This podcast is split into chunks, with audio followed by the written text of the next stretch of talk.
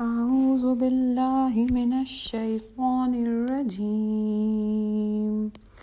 بسم الله الرحمن الرحيم. فلا تحسبن الله مخلف وعده رسله. إن الله عزيز عزيز ذو انتقام. آیت نمبر 47 سورہ ابراہیم. آج کا جو پیج ہے وہ آیت نمبر 44 ٹو 52 ہے سورہ ابراہیم کا۔ اس میں پہلے تو 47 دیکھ لیں۔ 47 میں اللہ کیا کہہ رہا ہے؟ بے شک اللہ غالب ہے، انتقام لینے والا ہے۔ اللہ تعالیٰ زبردست ہے۔ اللہ تعالیٰ اگر انتقام لینے پہ آئے، انتقام کیا ہوتا ہے؟ ریونج۔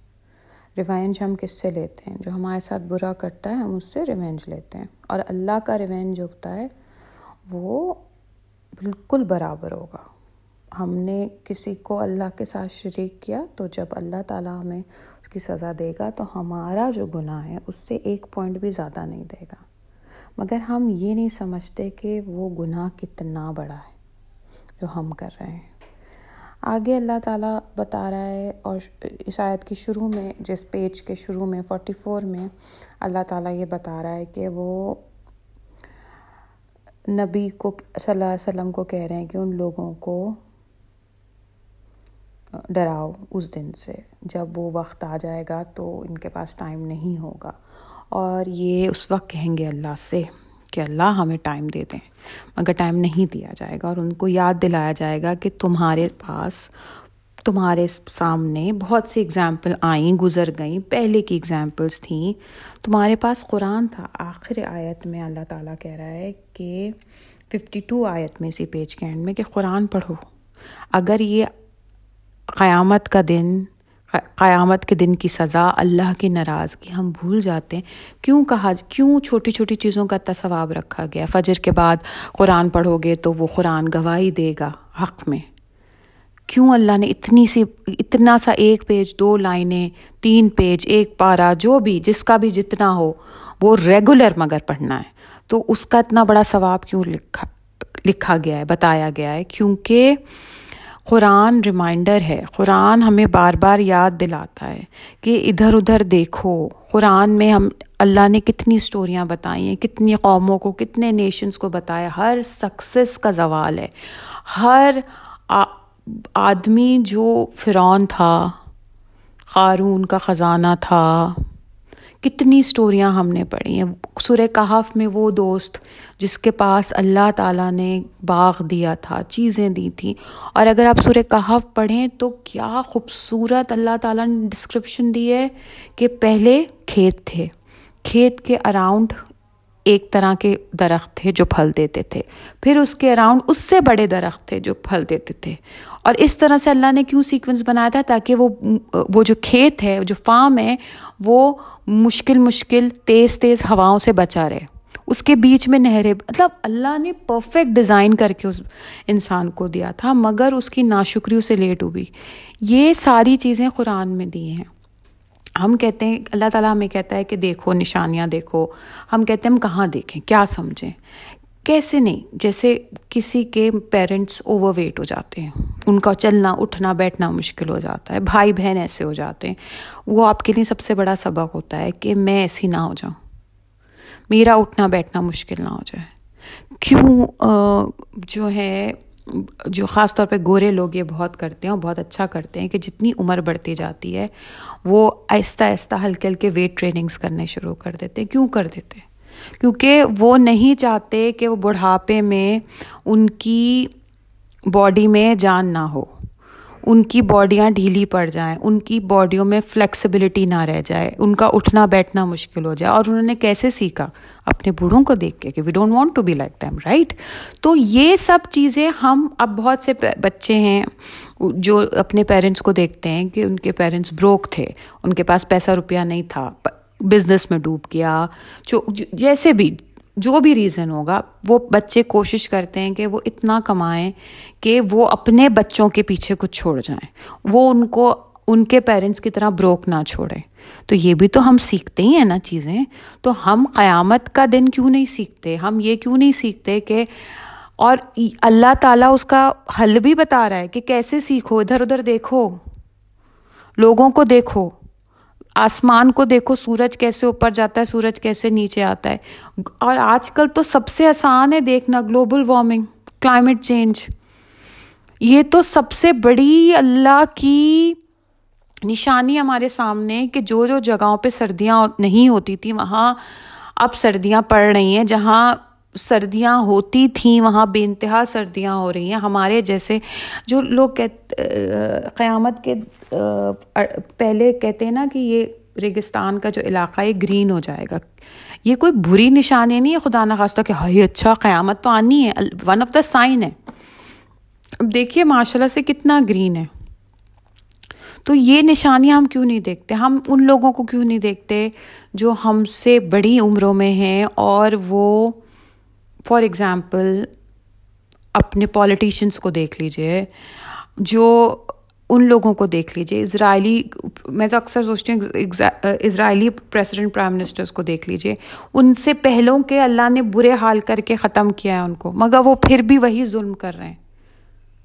ہم لوگ کتنے لوگوں کو دیکھتے ہیں؟ ہمارے یہاں، ہمارے گھروں میں اگزامپلس ہیں۔ گھروں کی بات کر لو، ہمارے یہاں گھروں میں اگزامپلس ہیں۔ کتنی ہیں؟ ہم ان عورتوں کو دیکھتے ہیں، ان مردوں کو دیکھتے ہیں۔ ہم ان مردوں کی بات کرتے ہیں۔ وہ مرد جو ساری زندگی بہت ریجڈ اور بہت اکھڑ قسم کی زندگی گزاری ہمارے چچاؤں میں، ماموں میں، ابا میں، کوئی نہ کوئی رشتہ دار آپ کی فیملی میں ایسا ہوگا کہ ان سے بس وہ گھر میں گھستے تھے اور سب ڈر جاتے تھے ان سے۔ اب اگر ان کو بہت سو کو دیکھیے، آپ جو بوڑھے ہو گئے ہیں وہ، تو اب وہ اکیلا فیل کرتے ہیں۔ مگر شروع میں بھائی انہوں نے غلطی کر دی۔ اب وہ بھگت رہے ہیں۔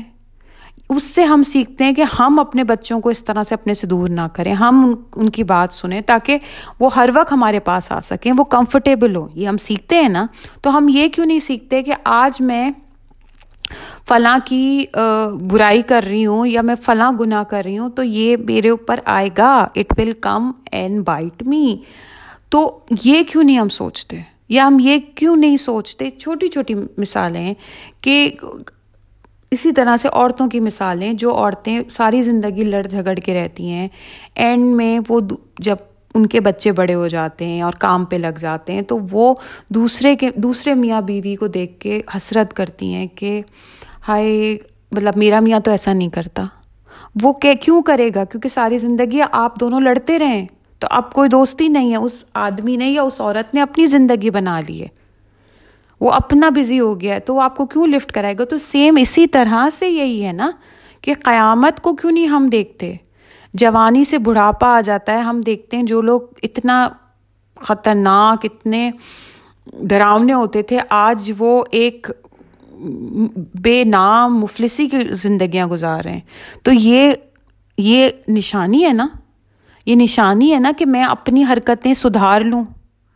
میں ان عورتوں کو دیکھ کے جو آج اکیلی اکیلی بیٹھی ہوئی ہیں، ان کے میاں یا تو اخبار پڑھتے رہتے ہیں یا نمازیں پڑھتے رہتے ہیں یا اپنے دوستوں میں رہتے ہیں، وہ ان کے پاس ہی نہیں بیٹھتے کیونکہ کبھی آپس میں میاں بیوی کا باؤنڈ باؤنڈ بانڈ بنا ہی نہیں. سوری تو جب تو اس سے مجھے کیا سبق ملتا ہے کہ میں اپنے شوہر کے ساتھ اچھے تعلقات کروں، میرے بھائی کے ساتھ، میری بہن کے ساتھ، میرے اللہ کے ساتھ. میرے قرآن کے ساتھ۔ جب تک میں قرآن روز نہیں پڑھوں گی، جب تک میں قرآن روز نہیں کھولوں گی، جب تک میں قرآن معنی سے نہیں پڑھوں گی، میرے اندر قیامت کا ڈر نہیں آئے گا۔ اور قیامت کا ڈر آنا چاہیے۔ لوگ کہتے ہیں نا کہ ڈراؤ مت ڈراؤ مت۔ نہیں بھائی، قیامت ڈرنے والی چیز ہے۔ یس، اللہ محبت کرنے والی چیز ہے۔ اور اللہ سے محبت نہیں آ سکتی جب تک آپ اللہ کو نہ جانیں۔ اور جب تک آپ اللہ کو جب آپ اللہ کو جانیں گے، تب آپ کو اس سے محبت آئے گی اور تب آپ ہر وہ کام کرنے سے ڈریں گے، ہر وہ کام آپ کو برا لگے گا جو اللہ کو نہیں پسند ہے۔ تو پھر کیا ہوگا؟ آپ قیامت کے دن سے ڈریں گے۔ سمپل۔ قرآن کھولو، قرآن پڑھو، سمجھو۔ قرآن پڑھ کے کیا ہوگا؟ اللہ کو ہم جانیں گے، اللہ کو سمجھیں گے۔ اس سے ہمیں اس سے محبت آئے گی۔ جب ہمیں اللہ سے محبت آئے گی اور وہ اللہ کے کرم سے، اللہ کی رحم سے، اللہ کی برکتوں سے وہ بڑھتی چلی جائے گی، تو ہم اللہ کی رضا میں راضی رہنا شروع کر دیں گے۔ اللہ کو خوش کرنا شروع کر دیں گے۔ ہم یہ نہیں چاہیں گے کہ اللہ ہمیں ہر وقت خوش کرتا رہے۔ ہم یہ چاہیں گے کہ ہم اللہ کو کیسے خوش کرتے ہیں۔ ایک دفعہ ایک سیمینار میں نے اٹینڈ کیا تھا، اس میں اس سیمینار کا نام ہی یہ تھا کہ am I happy with Allah اور یہ بات صحیح ہے، جس دن ہم اللہ سے خوش ہو گئے نا، اللہ ہم سے خوش ہو جائے گا۔ اور جس دن ہم اللہ سے خوش ہو گئے، ہم اس کی طرف بھاگنے لگے، تو ہمیں قیامت اور جہنم سے ڈر بھی لگنے لگے گا اور ہمیں حقارت بھی آنے لگے گی۔ ہمیں گناہوں سے حقارت آنے لگے گی۔ ہمیں الجھن ہونے لگے گی کہ میں کیا کر رہی ہوں۔ اور یہ پھر ہر رشتے میں ہم اپلائی کریں گے۔ میرے اللہ نے کہا ہے کہ ماں باپ کے ساتھ صلاح رحمی کرو۔ ٹھیک ہے، میرے ماں باپ بوڑھے ہو گئے ہیں، ٹھیک ہے اب وہ ڈانٹ دیتے ہیں، مگر میرے اللہ نے کہا ہے کہ برداشت کرو اور ان سے پیار کرو۔ میرے بچے غلط بات کرتے ہیں، میرے بچے جو ہیں وہ اب ٹین ایج میں آ گئے ہیں، بدتمیزی بھی کر دیتے ہیں، اپنے کمروں میں رہتے ہیں لفٹ نہیں کراتے، کوئی بات نہیں۔ امتحان ہے میرے اللہ کا، نکل جائے گا۔ اللہ نے تو کبھی نہیں کہا کہ دنیا پرفیکٹ ہوگی، دنیا تو ہے ہی امپرفیکٹ یہ جو چیزیں ہیں، چاہے اولاد ہے، چاہے رشتہ دار ہیں، چاہے ٹی وی ہے، چاہے فریج ہے، چاہے پیسہ ہے، چاہے کپڑے ہیں، چاہے ہمارے فرینڈز ہیں۔ یہ سب اللہ تک پہنچنے کا ذریعہ ہے۔ اللہ نے بنایا ہے انہیں ہمارے لیے۔ ہمیں، تاکہ ہم انہیں یوز کریں، ان کو، ان سے ان سے اپنی زندگیاں آسان کریں اور اللہ تک پہنچیں۔ ہم نے ہر چیز الٹ کر دی ہے۔ ہم نے وہ چیزیں لینے کے لیے اللہ سے رجوع کرنا شروع کر دیا۔ کہ اللہ مجھے یہ نئے ماڈل کا ٹی وی دے دے، اللہ مجھے فلاں زیور دے دے، اللہ مجھے یہ کپڑے چاہیے، مجھے یہ چاہیے، میرا بچہ فلاں یونیورسٹی میں کیوں نہیں گیا؟ مجھے تو اسی یونیورسٹی میں بھیجنا ہے، مجھے تو ایسے اپنے بچے کی شادی کرنی ہے۔ نہیں نہیں نہیں نہیں نہیں، ہماری نا نیا ہی الٹی بہنی شروع ہو گئی ہے اور وہ ہمیں ایک ایک کر کے ہی ٹھیک ہوگی سلولی سلولی پہلے ہم کیا کریں گے؟ قرآن کھولیں گے اور روز کھولیں گے۔ جس دن نہیں کھولیں گے، اس دن ہم ریگریٹ کریں گے کہ کیوں نہیں کھولا اور ہم کسی اور وقت پہ کھولیں گے۔ اور ہم کوشش کریں گے ہم ایک وقت اپنے قرآن کا بنائیں۔ عصر سے مغرب بیسٹ ٹائم ہے، فجر کے بعد بیسٹ ٹائم ہے کہ میں اس وقت قرآن پڑھوں گی اور قرآن سمجھوں گی اور قرآن صرف ترجمہ پڑھ کے نہیں سمجھ آئے گا۔ ہم سب کو ٹیچر چاہیے۔ ہم سب کو ایکسپلینیشن سے سمجھنا ہے۔ کیونکہ وہ آیت کیونکہ عربک ہماری زبان نہیں ہے۔ ایک ایک ورڈ کے سینکڑوں معنی ہیں۔ اور وہ ہمیں کوئی ٹیچر ہی سمجھا سکتا ہے۔ اور جب وہ ٹیچر جب سمجھاتا ہے نا، تو اس کے بعد جب ہم یہ تفسیروں کی کتابیں کھولتے ہیں، تو تب ہمیں زیادہ کلیئر سمجھ آتا ہے۔